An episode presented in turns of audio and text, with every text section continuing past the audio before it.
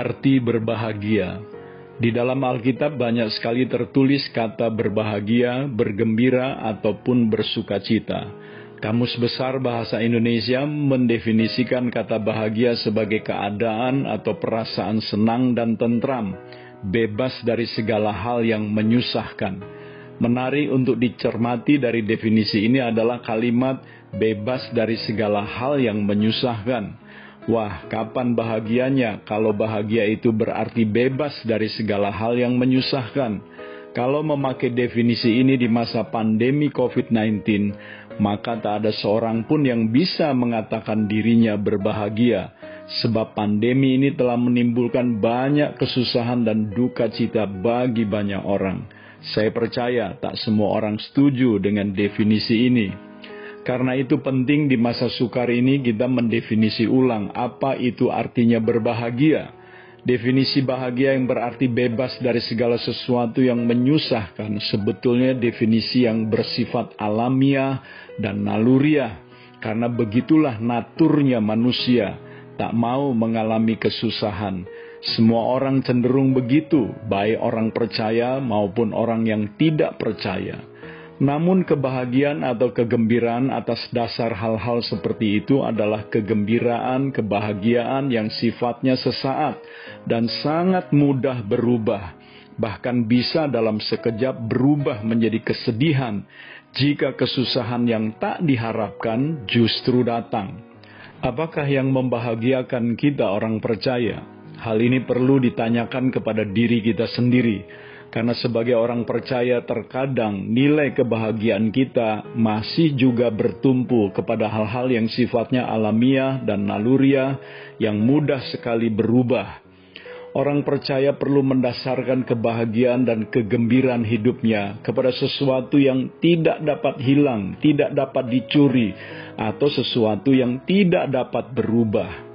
Kebahagiaan karena kekayaan atau pencapaian dalam hal tertentu, justru sering kali mengikat seseorang kepada keharusan untuk mendapatkan lebih banyak lagi atau membuktikan lebih hebat lagi.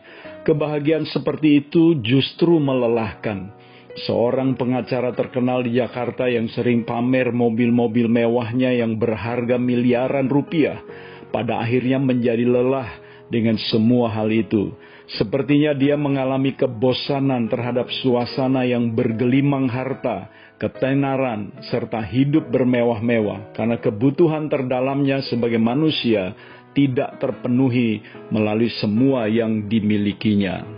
Berbeda dengan kebahagiaan yang bersifat kekal yang datang dari Tuhan, yang justru membebaskan kita orang percaya dari keharusan dan kehausan untuk mendapatkan lebih banyak lagi atau membuktikan lebih hebat lagi, karena kebahagiaan dari Tuhan bersifat pemberian semata Suratan Roma pasal 4 ayat 7 dan 8 mengatakan, Berbahagialah orang yang diampuni pelanggaran-pelanggarannya dan yang ditutupi dosa-dosanya. Berbahagialah manusia yang kesalahannya tidak diperhitungkan Tuhan kepadanya. Ini merupakan satu anugerah, satu pemberian kepada mereka yang percaya kepada Yesus. Tuhan Yesus paling banyak berbicara tentang kebahagiaan, tetapi dengan definisi yang sangat berbeda, bahkan bertentangan dengan dunia ini. Misalnya, dia berkata, "Terlebih berbahagia memberi daripada menerima." Dia juga pernah mengatakan kepada murid-muridnya sebuah pernyataan yang luar biasa dalam Lukas 10 ayat 20. Dia berkata, namun demikian, janganlah bersuka cita karena roh-roh itu takluk kepadamu, tetapi bersukacitalah karena namamu ada terdaftar di sorga. Artinya, jangan bersuka cita, berbangga karena prestasi dalam pelayanan, tetapi bersukacitalah karena nama kita terdaftar di sorga.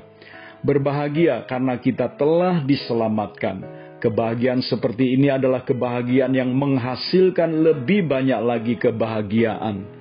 Namun, saya memikirkan kebahagiaan tertinggi yang perlu dan harus dialami oleh orang percaya, yakni memiliki hubungan yang intim dengan Tuhan. Inilah kebahagiaan dan kegembiraan tertinggi yang Allah sediakan bagi manusia, yakni dirinya sendiri.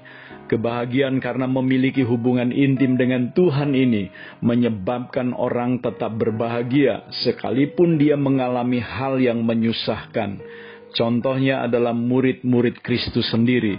Tercatat di dalam kisah para rasul 5 ayat 41. Rasul-rasul itu meninggalkan sidang mahkamah agama dengan gembira karena mereka telah dianggap layak menderita penghinaan oleh karena nama Yesus mereka menggenapi perkataan berbahagia dari Tuhan Yesus dalam khotbah di bukit. Berbahagialah orang yang dianiaya oleh sebab kebenaran, karena merekalah yang empunya kerajaan sorga. Matius 5 ayat 10 Dianiaya karena kebenaran adalah sebuah kebahagiaan, karena hal itu menunjukkan bahwa mereka adalah orang-orang yang empunya kerajaan sorga. Karena itu saudaraku, marilah kita tetap hidup dalam kebenaran walaupun situasi dan keadaan kita sekarang ini sedang sukar.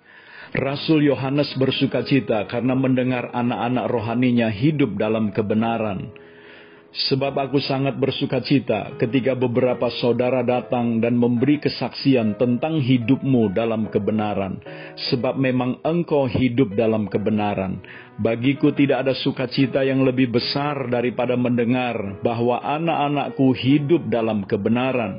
3 Yohanes 1 ayat 3 dan 4 hidup dalam kebenaran mendatangkan kebahagiaan dan sukacita bukan hanya bagi diri sendiri tetapi juga bagi orang lain. Apakah arti berbahagia buat saudara? Saya Theo Barahama, Bring Heaven Home. Tuhan Yesus memberkati saudara.